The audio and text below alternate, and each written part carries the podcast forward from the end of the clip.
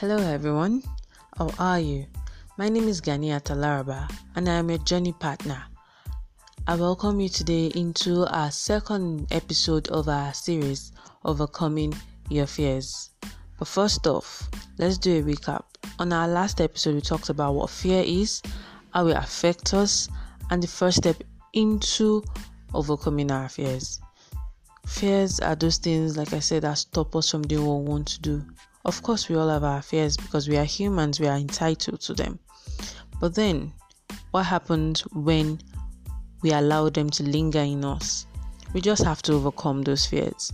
So, the first step, uh, like I said in the first episode, is to identify your fears. I mentioned in the last episode how I was afraid to make the podcast.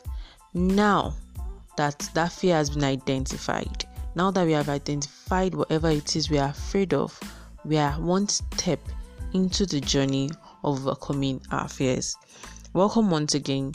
Today, we'd like to talk about the second step into our journey of overcoming our fears.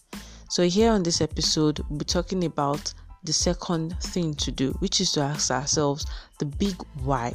Why are you afraid of this particular thing you have identified as your fear? Why are you afraid of it? Why do you have this fear? Is there something to it? Ask yourselves, why do you have this fear? Why are you afraid of this particular thing you have identified?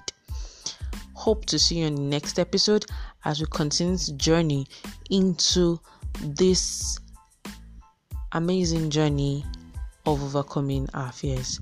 Thank you.